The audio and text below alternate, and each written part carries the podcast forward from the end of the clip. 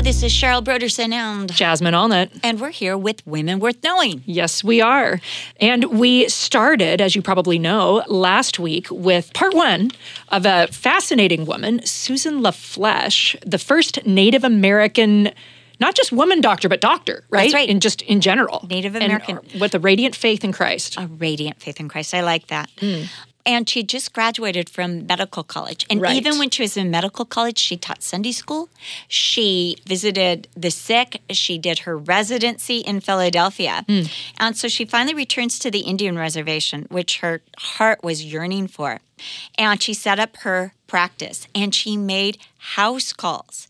And she recalled that her days were whenever her people needed her services. And I quote, My office hours are any and all hours of the day and night.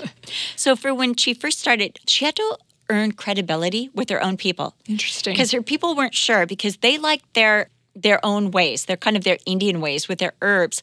And some of their ways were not healthy. Some mm. of their ways were hurting them, not helping them. So when she first came and she was suggesting hygiene and especially abstinence from alcohol, her a lot of her people oh, turned against yeah, her. That would be a hard And there one. was a lot of prejudice. Now, on an Indian reservation, there was not prejudice toward her for being a woman because women were well respected by yeah. the Indians. But the prejudice was against the white ways, as they called it. Western medicine. Western yeah. medicine. So her first call was a very old man who was desperately sick, and she wasn't sure that she could help him, but she gave him the medicine and kept checking on him. And sure enough, he recovered. And he was telling everybody, "Oh, Susan La Flesche, she's she's amazing. Her medicine works." Oh, then there was a little boy, and she gave the little boy the medicine and he was so sick and he was on death's door. And she wasn't sure what was going to happen with this little boy. But she returned to see how he was doing and she saw him playing with these little boys in the creek and realized he's fine, he's swimming, he's having a great time. So after that, she earned the respect of her whole tribe. Mm. It was also during this time, her first year of practice, because she had promised the women who were supporting her, they said, We want to continue to support you as a doctor. So they supported her with $500 a year. They also got her government support of 100 and I think it was mm, less than $180. Would that have been enough for her at that time? Um, no, Yeah, but okay. to have a practice, and most of Right. her patients couldn't pay, right? Right. But to have a practice, and you know, it supported her. Let me say this: just enough, just enough. But- Subsistence. Okay. Right. But she also, um, you know, lived with her mom part of this time and lived with her sisters. But she had promised them that she wouldn't marry for two years, that she would set up her practice and everything. But she and T.I. were still writing back and forth, and she really hoped that T.I., you know, he was the love of her life, that they would marry. But it was during this time she found out that T.I. died, and he died of tuberculosis. And it was the same year that she found out somebody else close to her had died. And it was, oh, she found out that her brother in law also died, Charles uh, Picotte, her sister Marguerite's husband. And she, uh, Marguerite, had met Charles Picotte at Hampton, and she had met T.I., and they were all very close. And so it just absolutely devastated her. Oh, yeah. I And so it was partially that. And in 1892, she had that neck pain and that head pain and back pain. And it was so devastating that she became bedridden for several weeks. And she just hated it because she wanted to continue to serve her people. And as she was recovering, her mother fell gravely ill. Oh, and Susan had to nurse her mother and herself both back to health. So Susan was not only interested in treating illnesses, but also in the prevention. And she taught classes on essential hygiene and disease prevention. And she also would teach Sunday nights at the Presbyterian Church. She would teach Sunday school, and they needed her services um, to translate to the different Indians. And because she spoke five languages, um, she could translate. But they said that when she told Bible stories, she would come alive and she told them with such passion and enthusiasm that even the missionaries kind of would stand back and go, Oh my goodness. they just came alive. Her favorite thing was to teach children. And she would have sometimes the evening services just for children and she loved to sit with them and read books to them. And whenever she wasn't nursing a patient she would spend time with the children. Well she was making house calls and sometimes she'd have to rent a team of horses and that was super expensive. So she ended up with her own money buying her own team of, of horses and a carriage so she could make house calls. And at times she would go out in temperatures that were 20 degrees below zero. And she oh. would throw a blanket around her and take her team of horses because she wanted to be there for anybody who needed help. So she opened up her own office and she hated drinking and smoking. I felt it was really bad for everyone's health. But she would allow the old men to smoke their peace pipes in her office. But if they were young men, she would scold them and send them outside. and sometimes in her work, she had to actually spend the night at different people's houses in order to, you know, help them So get committed. better. My She- goodness. Yes, she was committed. And sh- she said that her faith in God was strengthened by her ministering to sick people. In 1894, she met and married Henry Picotte. He was a Sioux Indian from Yankton Agency who had previously worked in the Wild West Circus. And in the Wild West Circus, he, and this is so sad, it was really humiliating what he did. He had to pretend to be a savage Indian, and they would throw him raw food that he would take a bite out of. And if people, you know, walked by him, he would growl at them and, and you know, yeah. pretend to act aggressive. demeaning. So one day, this um, woman walked up to him and she said, I can tell you're sophisticated. You know, you're not fooling me. You know, how long have you been sophisticated? He said, Oh, three weeks since they caught me, thinking that would be like a great answer to say. Instead, he got fired from the circus. Oh my gosh. So he was actually um, Marguerite's brother in law, the brother of Charles Picotte. And he had chosen to go with the circus and make money rather than um, continue his education. But again, she fell madly in love with Henry. Henry was actually married before, and little is known about that first marriage, but probably because he was with the circus, it didn't they work out. yeah. Whatever. So uh, Susan and Henry ended up having two sons Carl, who later would serve in World War II with honors and retired in El Cajon, California. Isn't that interesting? Whoa, that's close by. so close. So her relatives are somewhere in California. And then she had a son named Pierre who remained on the Omaha reservation. But Henry was known to drink every once in a while, and he also had tuberculosis. But again, it was in remission, and as long as he didn't drink, he did well. But when he drank, it it Like would flare up, up. yeah. Mhm. But it was not unusual uh, for Susan to make house calls uh, accompanied by her sons. Uh, sometimes, if Henry was working or too busy, she would just put them in the back of the carriage and take them with her to some of her house calls. She was a devoted mother and doctor. And women were well respected again in the um, Indian culture, so her practice and the care of people and her sons was well regarded. She also, at this time, she would put a lamp in her window of her house to show that she was available night or day. If anyone needed help they could come. And i think i mentioned this before but she didn't care if you were white or if you were indian she would treat you. According to susan henry was a good man until he drank henry succumbed to alcoholism which aggravated his tuberculosis and led to an early death in 1905 Wow. after this, Susan became even more ardent in her uh, prohibitionist. And she went to Washington, D.C. as a delegate, encouraging Congress to outlaw the sale of liquor on Indian reservations. At the same time, she went back to Hampton and she spoke at her, you know, alma mater. And she said this I know that I shall be unpopular with my people because they will misconstrue, misconstrue my efforts.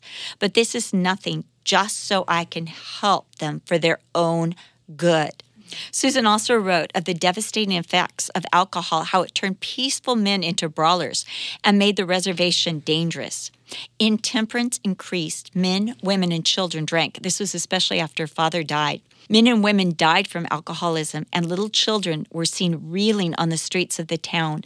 Drunken brawls in which men killed occurred, and a person's life was not considered safe. This is the perfect time for her to start pushing this because prohibition was becoming more popular everywhere. Mm-hmm. Yeah, that idea.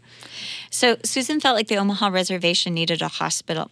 So she moved into the Presbyterian boarding house and uh, moved her practice there and was the doctor in residency of the children and the staff at the Presbyterian Mission House and also would treat other people. And she saved every bit of money and she purchased property in Walthill, Nebraska. And first she built her house and then her own three story home, which she also put her office in the front of it. And then she built a hospital in 1913 with the funds she raised. She oh. raised all the funds herself.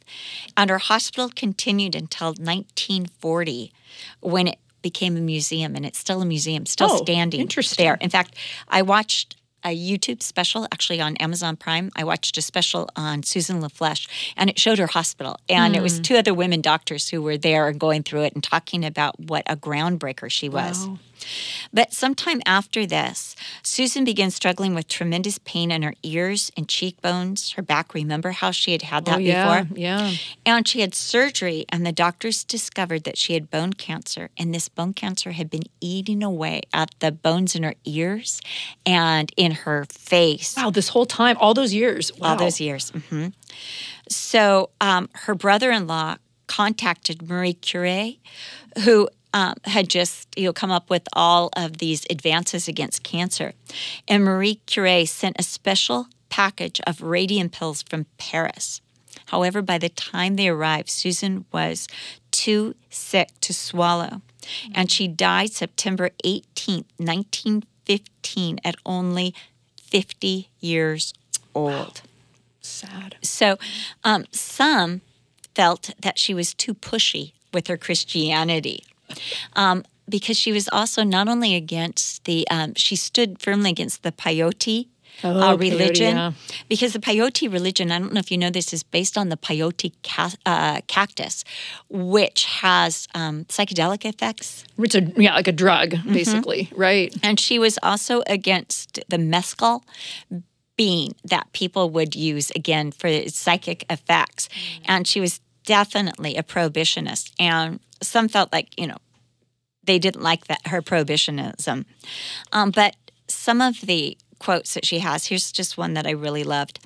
From the outset, the work of an Indian girl is plain before her we who are educated have to be pioneers of the Indian civilization. We have to prepare our people to live in the white man's way, to use the white man's books, and to use his laws if you will only give them to us. The shores of success can only be reached by crossing the bridge of faith.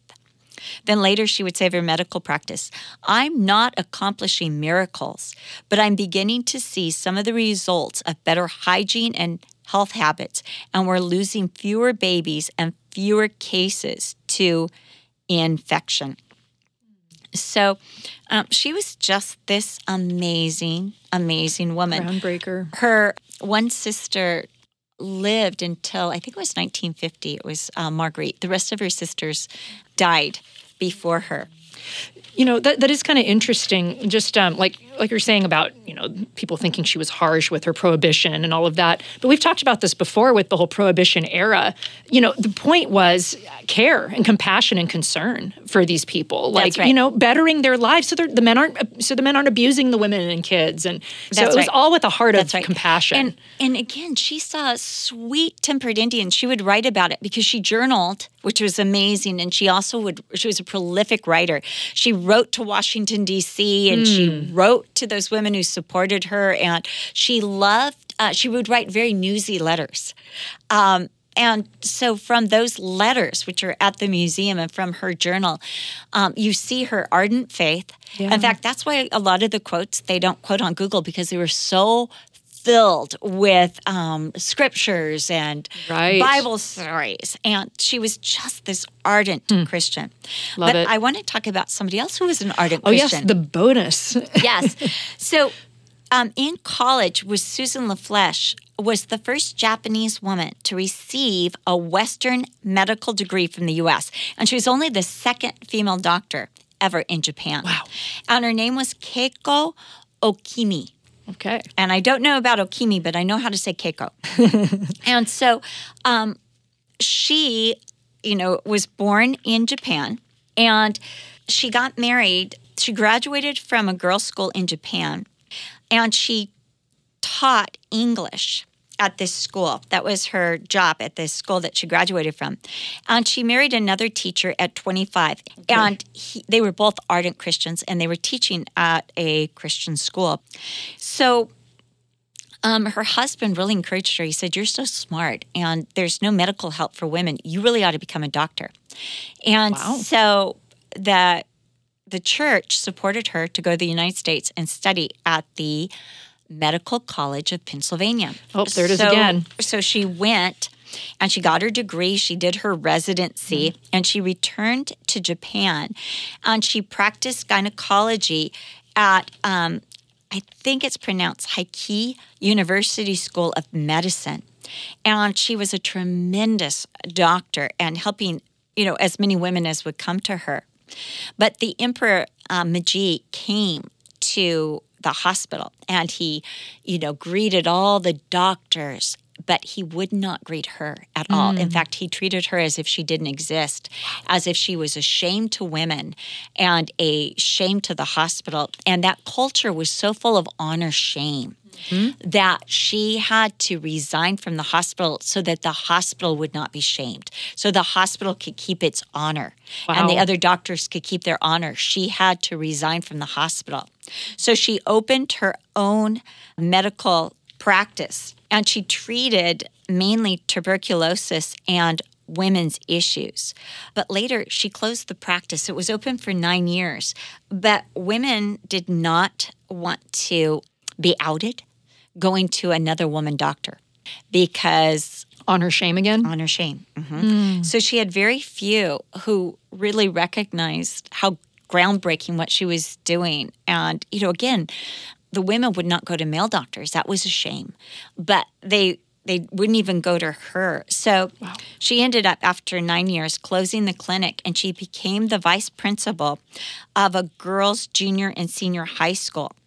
And there she would teach, you know, anatomy and chemistry and some of the things that she learned. And she would really encourage the girls go further, go higher. You're so intelligent. Mm. She was a devout Christian and she participated in missionary work all over uh, Japan. And she also trained nurses um, at Japan's largest hospital. So even though she was ashamed, she was allowed to teach and train these nurses. And again, she trained them in hygiene and she trained them in simple anatomy and how to help patients. So she ended up dying of a breast cancer. And she also was young, like mm. Susan La Flesche. Yeah. They were both young when they died. But both of them ardent Christians. You know, sometimes a life seems to just, you know, come on the scene and then flicker out. But it's done so much good. I forgot to tell you this that Susan La Flesche was responsible for 1,400 miles all around in every direction. And uh, one year, she treated 618 patients through house calls. Not even counting the patients that came to her office. So she it's quite was a circuit. she was so so busy, and of course, as we said before, she had to do surgery. Mm-hmm. She had to uh, administer pharmaceuticals, which is that's where you use your chemistry, uh, right. figuring out the milligrams, the weight, right, the mixtures, the mixtures, yeah. and she had to do a lot of her own. Um, pharmaceutics, yeah. you know. Yeah. And they said that when you went into her office, it looked like a pharmacy or like a, a drugstore because she would have all her compounds up mm-hmm. on the shelf. So mm-hmm. she'd have to mix the compounds herself. Mm-hmm. And that's where Gosh. her chemistry came in. So, yeah. I mean, when you think about it, she's delivering babies, she's teaching hygiene. She's teaching Sunday school, the Bible stories. She's interpreting. Uh, she's representing her people in temperance. Mm-hmm. Uh, you know, mm-hmm. she's doing all those things, and you know, wow. these women are amazing. Yeah, and even for uh, Okimi as well. Like yes. it, it's kind of interesting that she wasn't able to do as much, but she was um, educating like the, the next generation of nurses who would come up and you know just the willingness to pioneer mm-hmm. and trailblaze even if you don't get credit for it or if you don't see all the results of, of your efforts. And one of these the commonness of these two women is they were both very brilliant mm. and they both received um, pushback Yeah. a lot of pushback. And I, you know, I think about Jesus. It says that he came into his own, um, and they rejected him. And you know, when he went to Nazareth, they rejected him. And Susan's greatest pushback was from her own people. In fact, they all told her, "We're going to vote for prohibition. We're going to vote for prohibition." And when it came to the vote, they voted um, against prohibition. Wow, they backed out. They backed out. And it was because these whiskey salesmen had come in and and just as Susan predicted, when the Indians were allowed, um, when they were uh, the property was given to them in full, they were cheated out of their property. In fact, one man had gotten drunk and found out that he'd signed away all his property when he was drunk. And uh, just the naivety because they either didn't speak English because they didn't learn it. And that was something else that she pushed for.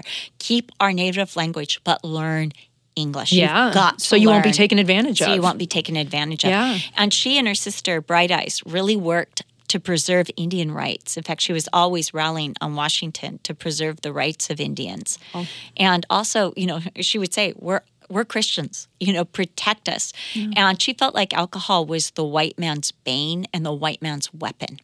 Right. Kind of like opium in China, Mm-hmm. you know, how they were able to use that to, yeah, really weaken the people Mm-hmm. and make them vulnerable. That's, yeah. in a, in another in another series when we kind of talk about Christian activists, and we've talked about a few of them. Some of them, yeah. Yes, um, I really want to talk about Bright Eyes because she also, uh, her sister was also an ardent Christian, but really fought for the rights of the Indians and and against, you know, I think we think of the the government of the United States as Christians, and the Presbyterians didn't they were like, you know, there's some corruption in our government. And so we have to pray these things down and we have to work for the evangelism of, of people and therefore protect them. Mm. Yeah, and so all them. of this is so important. I think when we Christianize government, we, we do it a disservice. Government is is not Christian. The church is Christian. Yeah. the church is supposed to be the light in the world. Set apart. You know, Jesus didn't say the government, you are the light of the world. He couldn't. It was Rome. and he couldn't even say that to the Israeli government at the time because the religious elite were corrupt. But it was, you know, and I love these Presbyterians, these ardent Presbyterians who were missionaries.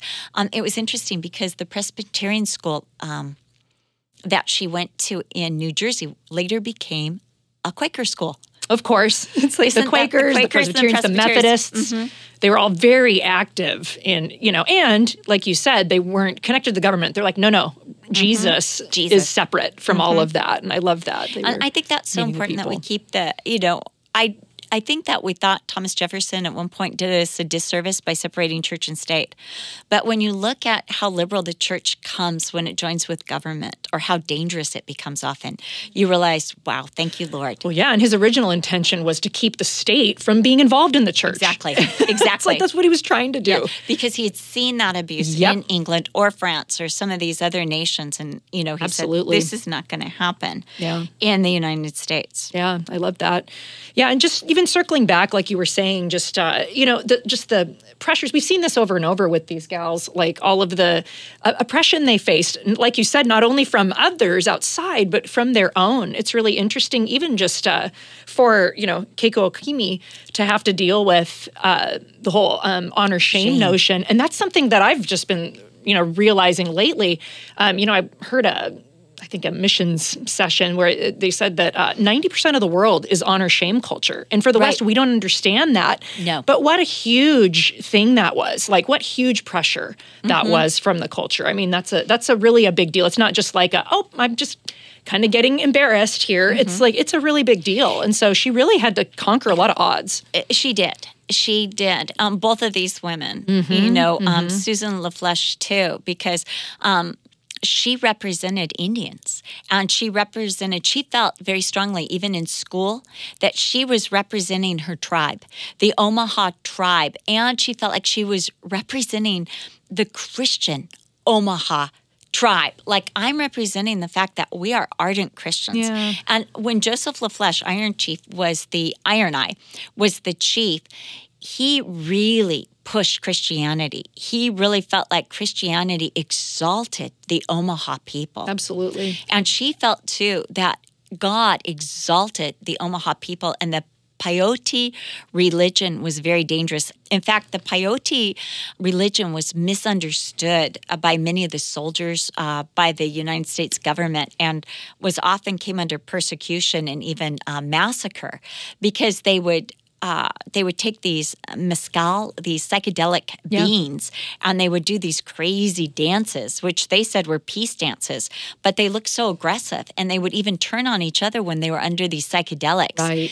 and or the peyote cactus, which had psychedelic effects too, and so she saw that, and she she really stood against the peyote religion. You know, it's interesting because I read one thing that said, oh, at the end, she embraced it. She never, ever, ever, I read two other books, she never embraced it. And in her journals and in her letters, you find how ardently she resisted it. She said, This is not uh, the Omaha ways. This is not the ancient ways.